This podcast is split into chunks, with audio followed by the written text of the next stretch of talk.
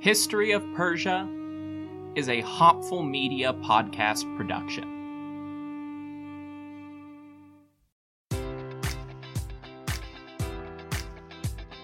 Enjoy all your favorite sports like never before at BetMGM. Sign up using code Buckeye and receive up to $1,500 back in bonus bets if you don't win your first bet. When you register with BetMGM, you'll get instant access to a variety of parlay selection features, live betting options, and the best daily promotions in the business. And with BetMGM at your fingertips, every play and every game matters more than ever. Place your money line prop, or parlay bets with the king of sportsbooks today. Sign up using code Buckeye and receive up to $1,500 back in bonus bets if you don't win your first bet. BetMGM and GameSense remind you to play responsibly. 21 plus and present in Ohio, subject to eligibility requirements. Rewards are non-withdrawable bonus bets that expire in seven days. Gambling problem? Call 1-800-GAMBLER. In partnership with MGM Northfield Park.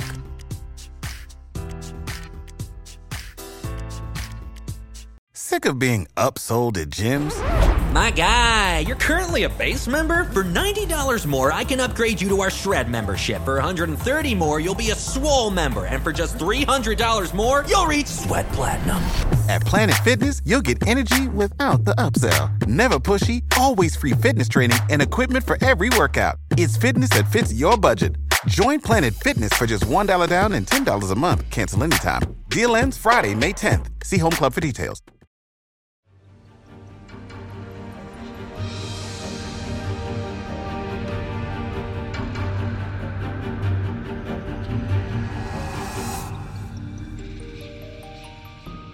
Hello, everyone. Welcome to the History of Persia. I'm Trevor Culley, and this is episode 63 The Little Pharaoh That Couldn't.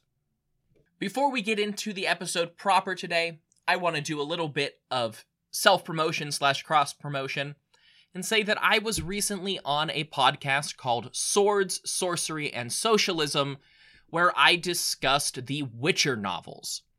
There will be links to those episodes down below. It's about four hours spread out over the course of three installments, discussing about the politics kind of buried within The Witcher and how it's not a story about a monster hunter. It's just really not. It was a really fun discussion. I had a great time. And if that's the sort of thing you'd be interested in, go check it out. But, uh, warning rated R for damn near everything you could give something a rated R for.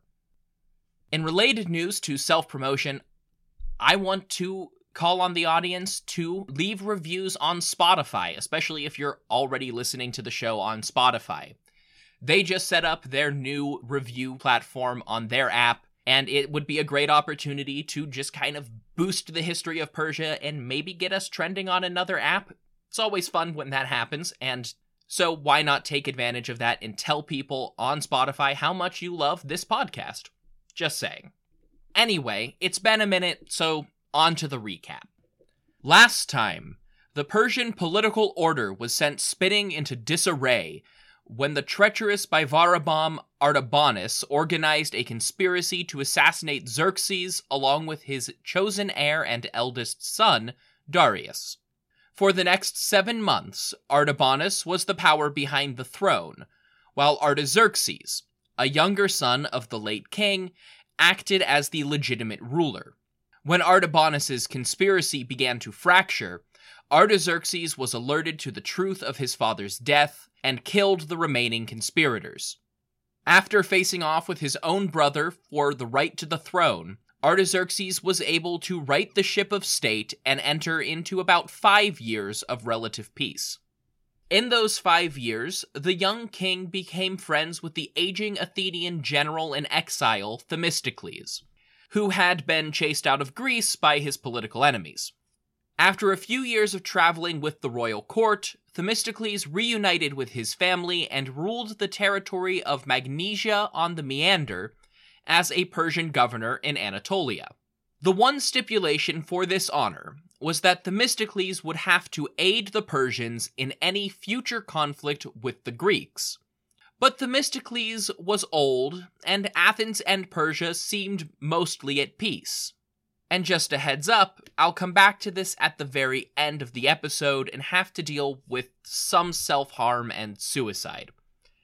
If that's not for you, go ahead and duck out when I get back to Themistocles. You won't miss anything other than my end of episode spiel.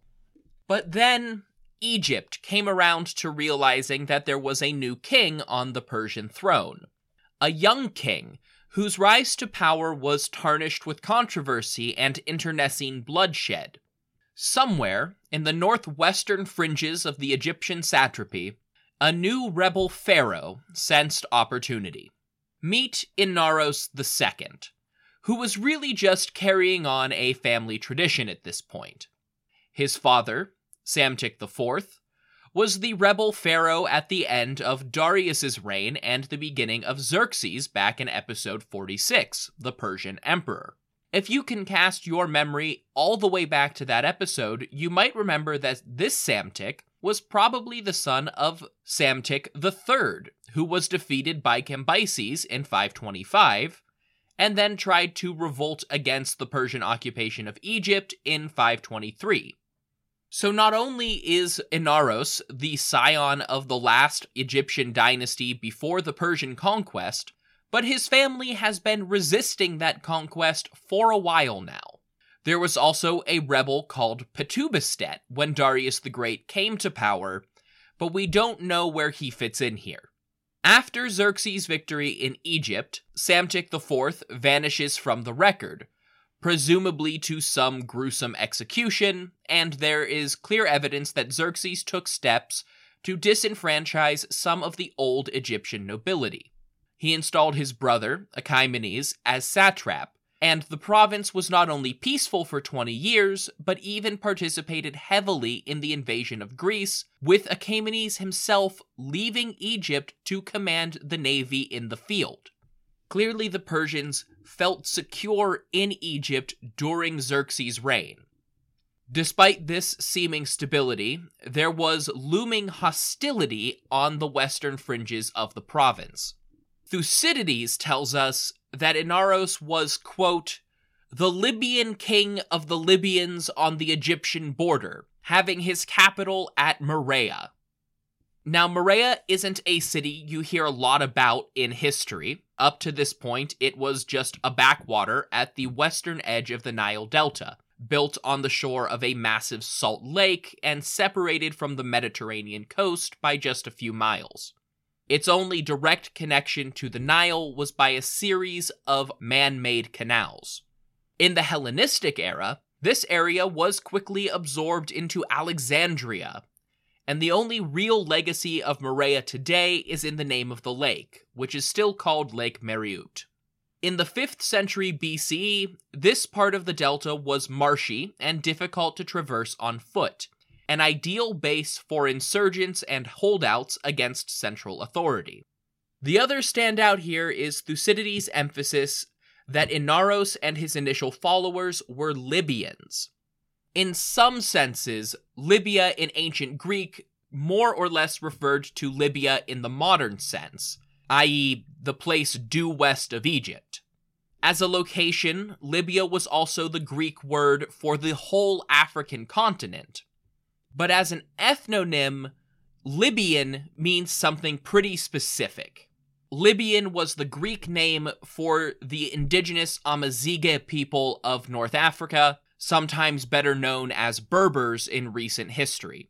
This is important for two reasons. First of all, it's another clear tie back to the 26th dynasty pharaohs conquered by Cambyses. They were also noted as a Libyan dynasty. Second, it tells us a bit about Inaros II's political situation when Artaxerxes became the new king of kings. Inaros was headquartered at the northwestern edge of Egyptian civilization, identified as the king of the Libyans and the descendant of at least two rebels against the Achaemenid regime. There is also an interesting document dated to Inaros' reign far to the south of Marea in the Kharga Oasis, located about 125 miles or 200 kilometers west of the Nile, almost in the direct center of modern Egypt. The document is written in Egyptian and dated to the second year of Inaros, Prince of the Rebels. In this document, Inaros' name is not marked with the traditional cartouche symbol used to indicate Egyptian royalty, and the usual royal titles are absent. He is not the king of Upper and Lower Egypt, he is just the Prince of Rebels. Typically, this document is dated to whenever Inaros started his revolt in the early reign of Artaxerxes. And that certainly makes sense, but if he was a serious claimant to the Egyptian throne, Prince of Rebels seems like a weird title to give him. But this isn't the first rebel document to appear in Egypt's western oases. Darius the Great's opponent, Petubastet, had a strong base of support in the west as well, as did at least one of the rebellious Psamtiks. Strictly speaking, there's no reason that the second year of Inaros, Prince of the Rebels, has to be referring to the second year of Inaros' campaign for the throne, just his second year as the leader of an anti Achaemenid group. Regardless of how you interpret that date, the fact that this document came from so far south is striking for another reason. Two years into Inaros' revolt, he had not been very successful taking territory in the Nile Delta, let alone the trade routes between Kharga and the rest of Egypt. Instead, it seems like he had a pre existing base of support in the south from the start, specifically in the west, where Libyans rather than Persians might have had more control. The only conclusion I can think of is that the western fringe of Egypt was never fully subdued by Xerxes. The Persians retook the Nile Valley and forced the western edges of Egypt to quiet down and be peaceful. They even contributed troops to the invasion of Greece in 480. But they were more independent than Xerxes' lists on the Daiva inscription might have admitted. On the other hand, whatever pro Inaros sympathy may have existed in the south, they did not rise up in his favor. There is no evidence for any warfare in Upper Egypt during Inaros' rebellion. Unlike his father's uprising, even the extremely well documented garrison on the Nile island of Elephantine has no evidence for Inaros' rebels in the south. As the descendant of the last pharaoh, Inaros II was the prince of rebels, but he was not entirely alone in his royal claims. Another figure, called Amirtaeus by the Greeks and Amenirdisu by his friends, was identified as King of the Marshes by Thucydides, and he too was active around this time at the outset of Artaxerxes' reign. Amirtaeus does not get a lot of press in the sources for this rebellion, but Herodotus offhandedly mentions that he too gave the Persians a lot of trouble around the same time as Inaros. Because the other sources don't say much, we don't really know what Amirtaeus was doing in the 460s, other than vaguely giving the Persians trouble. He was king of the marshes, which means that he too was operating in the western fringes of the Nile Delta, somewhere south of Marea. He is also identified as a native Egyptian, meaning that he was not directly related to the 26th dynasty's Libyan pharaohs like Inaros. Herodotus mentions Inaros and Amirtaeus together as if their reputations were tied in the Greek popular consciousness.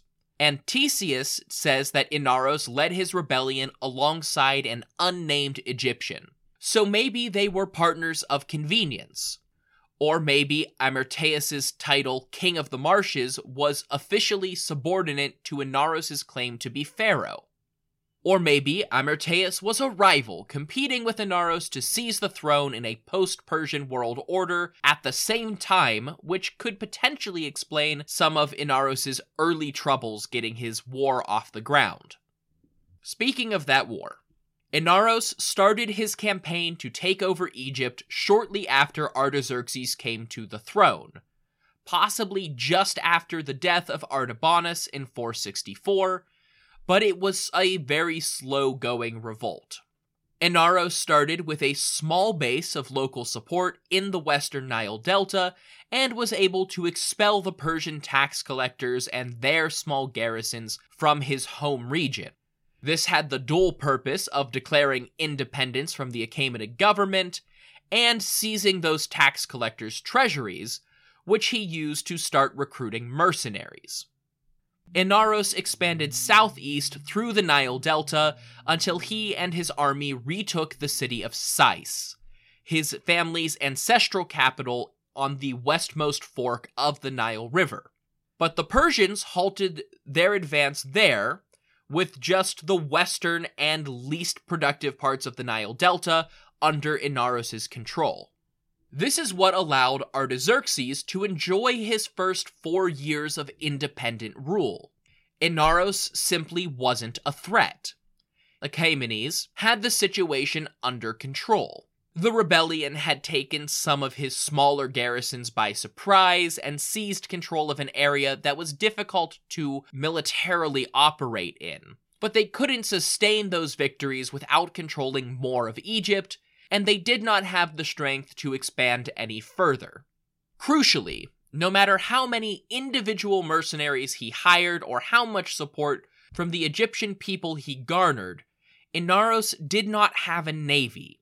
We don't necessarily think of rivers as a theater for naval confrontations, but the Nile is huge, and its cities, especially the satrap's capital at Memphis, were fortified to be functionally impervious without a joint land and naval siege.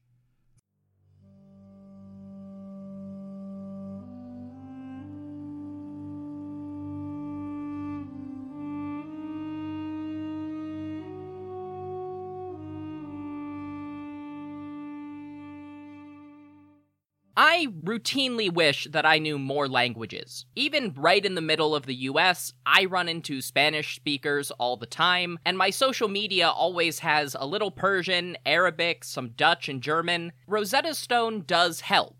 It's the most trusted language learning program after all. It's also conveniently available on desktop or on the go as an app and has some really cool features that truly immerse you in the language you're learning. Just the first steps, like learning a new alphabet and some simple phrases, helped open new doors, and Rosetta Stone is a great choice as the trusted expert in this for 30 years and millions of users with 25 languages available to learn. They focus on fast language acquisition without English translations to help you learn, speak, listen, and think in your new language while building long term retention. Their true accent speech recognition also gives feedback on pronunciation, which can be really important for languages like Persian, where how you say something is very important. And on top of being available for desktop and mobile, you have the option to download lessons and take them offline. This is also all available at a steal. You can get lifetime membership, all 25 languages, for 50% off.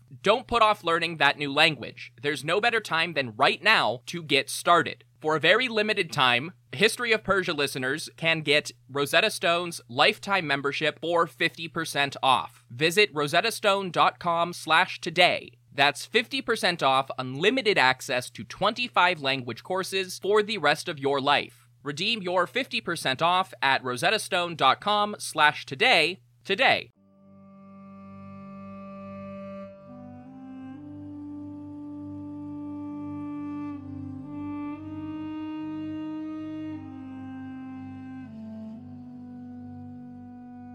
Fortunately for Inaros, after years of slow moving expansion and a lifetime of royal ambition, he happened to know someone who not only had a navy, but also a manifesto stating that they would work tirelessly to frustrate the efforts of the Persian king. So in 460 BCE, Inaros made contact with the Athenians.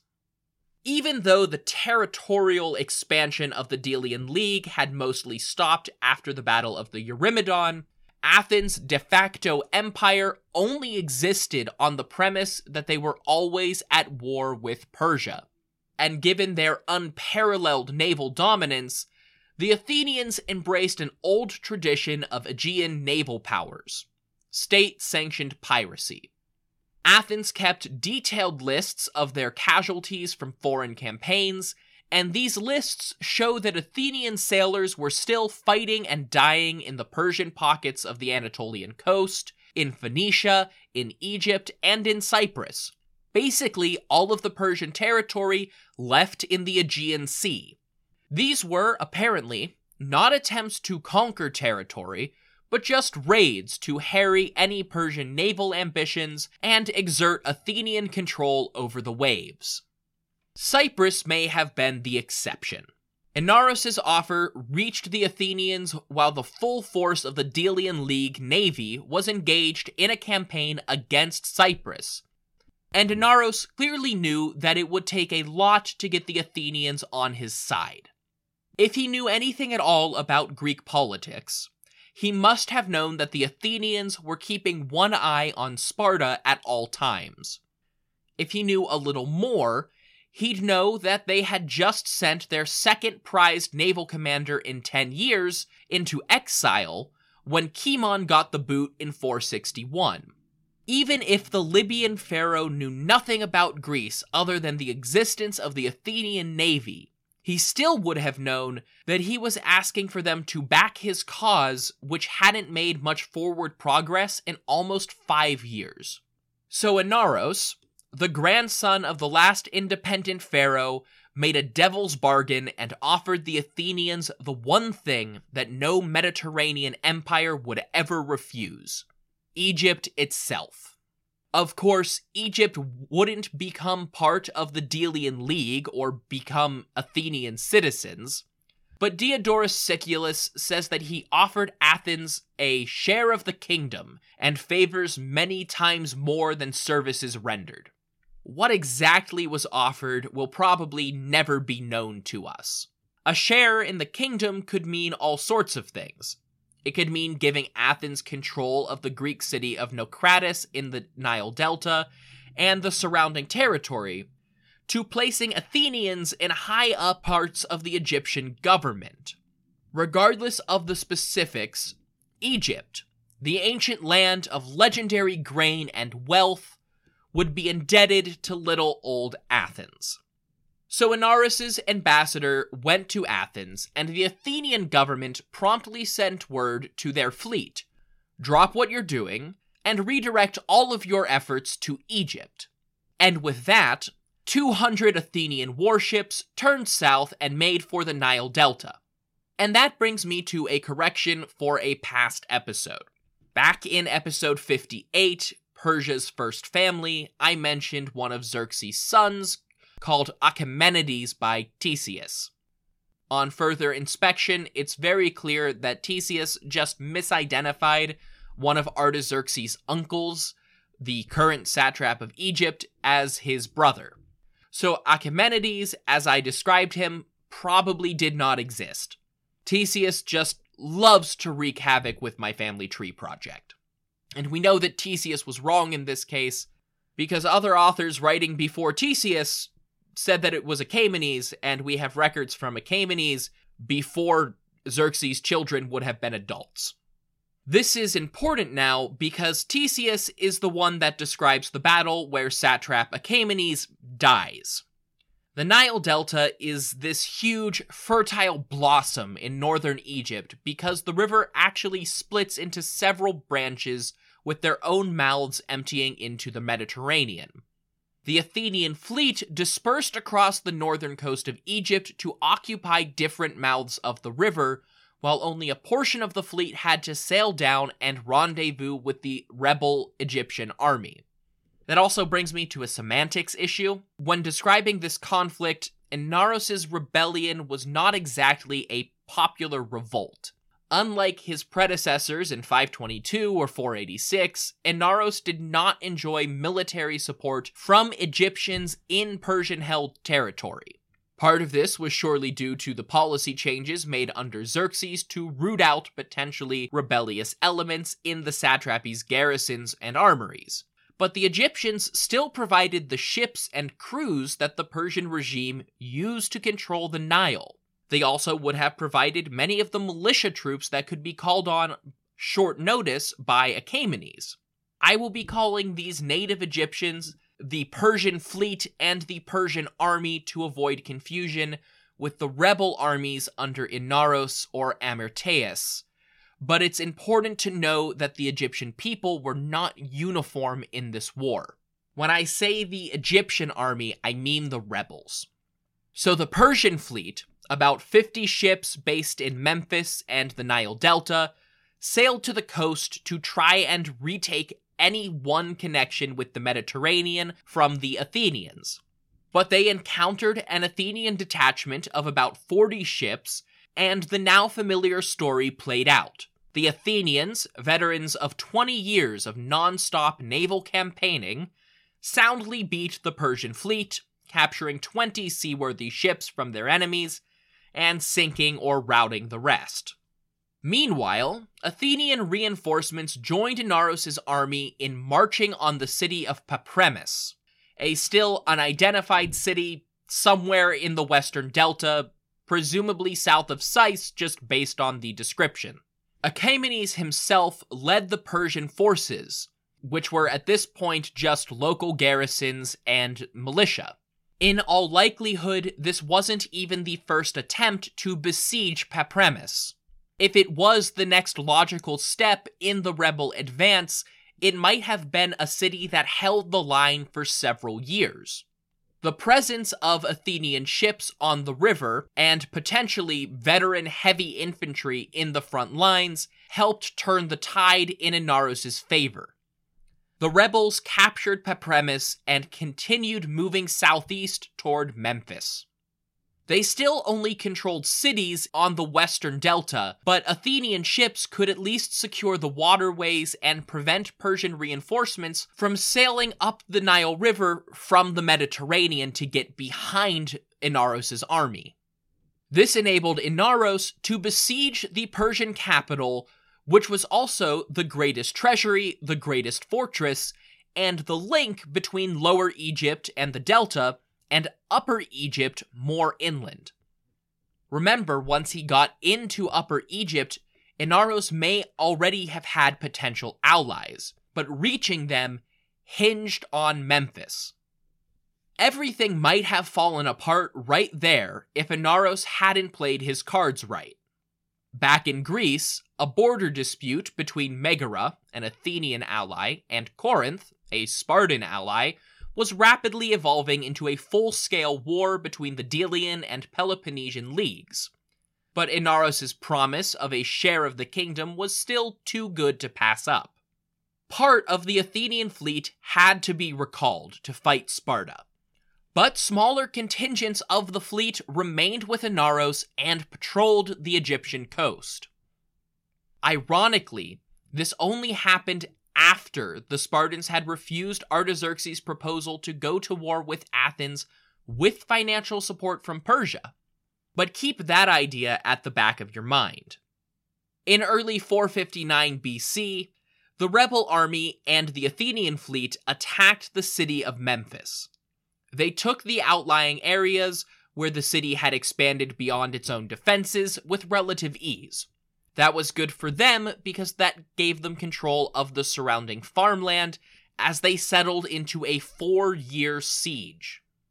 The primary fortification of Memphis, traditionally called the White Castle by historians who weren't fast food lovers in the northeastern US, was as close to impregnable as an ancient fortress could be. It straddled the Nile and could withstand a lengthy siege even if enemies controlled territory on both the north and south, so long as Memphis had its own navy. Way back in 525, which was episode 16, Cambyses had to besiege this same fortress. But at that time, the Egyptian navy defected to his side, making the siege of Memphis much quicker. The Persian navy in 459 was not about to defect or surrender to Inaros. And they controlled all of the territory to the south to enjoy uninterrupted access to supplies. The only way for Inaros to take Memphis would have been to breach the walls somehow or encircle the city. He didn't have the numbers to encircle, so he was left trying to besiege the walls from the north. Meanwhile, Achaemenes' corpse was sent back to Parsa, where an enraged Artaxerxes began making plans for war. Ctesias says that the young king wanted to lead the Persian army himself, but his advisors talked him out of it. The Greek physician story is always overly dramatic, but there's probably something to this anecdote. Artaxerxes was still relatively young, probably in his late 20s, and came from a line of conquerors who led their armies in person. Even if it didn't go well for his father, you have to imagine that this was a king raised on the stories of Cyrus's conquests and Darius's war to reclaim the empire. He was living in a culture that all but demanded military prowess to prove royal legitimacy. Of course, Artaxerxes was not without his own bona fides.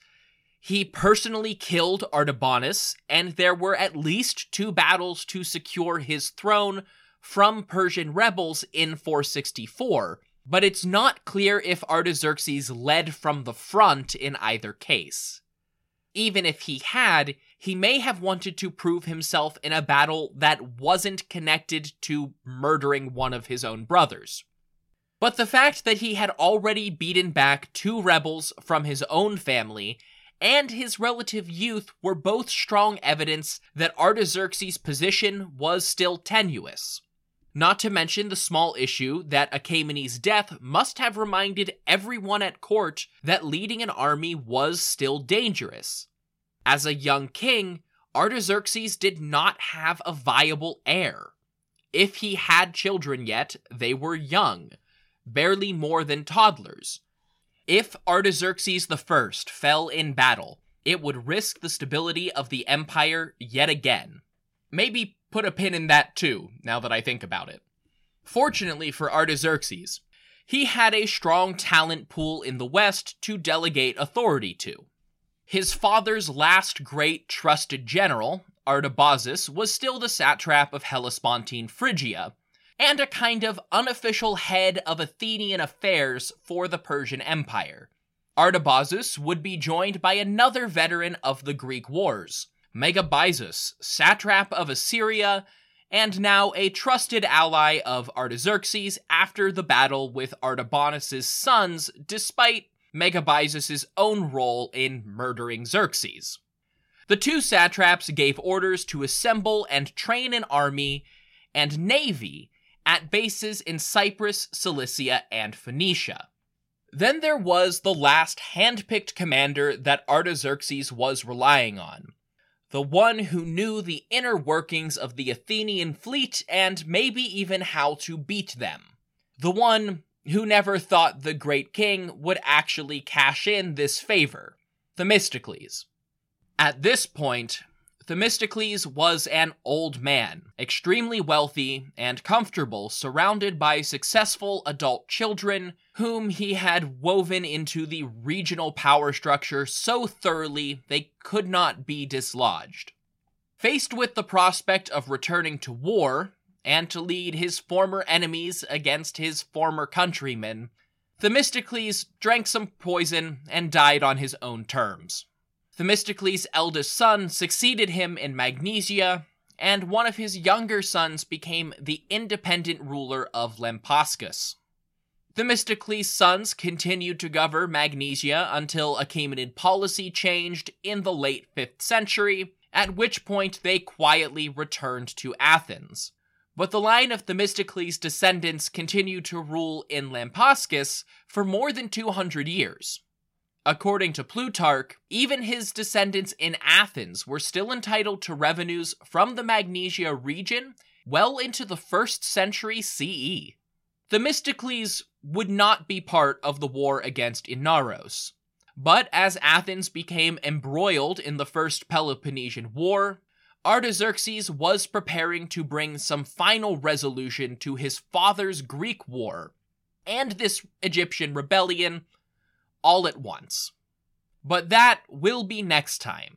Until then, if you want more information about this podcast, you can head over to historyofpersiapodcast.com, where you will find things like my bibliography, the Achaemenid family tree, and the support page for this podcast, where you'll find all of the different ways to financially support the project. That includes one time payments and patreon.com where you can sign up for a monthly subscription that will get you access to additional content like ad-free listening or bonus episodes depending on the tier. Bonus episodes that include upcoming projects like the early history of Achaemenid Armenia and potentially some more media reviews. But finances are not the only way you can support the podcast. You can do that in two ways right now just telling people on whatever platform you prefer. You can find me on social media at History of Persia Podcast on Facebook and Instagram, or just at History of Persia on Twitter. The other way is just one final reminder to review on Spotify. With a new review engine out there on a major platform, it's a great opportunity to maybe promote the history of Persia to that specific audience review, leave a rating, and until next time, thank you all so much for listening to The History of Persia.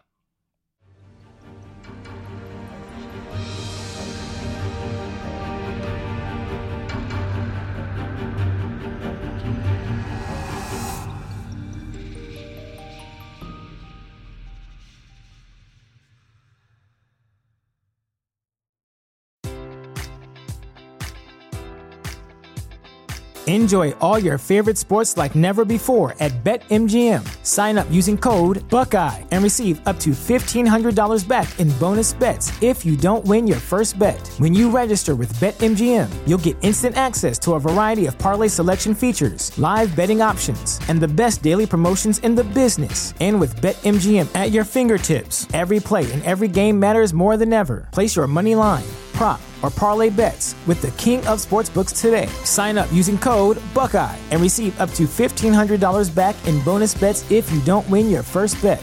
BetMGM and GameSense remind you to play responsibly. 21 plus and present in Ohio, subject to eligibility requirements. Rewards are non-withdrawable bonus bets that expire in seven days. Gambling problem? Call 1-800-GAMBLER. In partnership with MGM Northfield Park.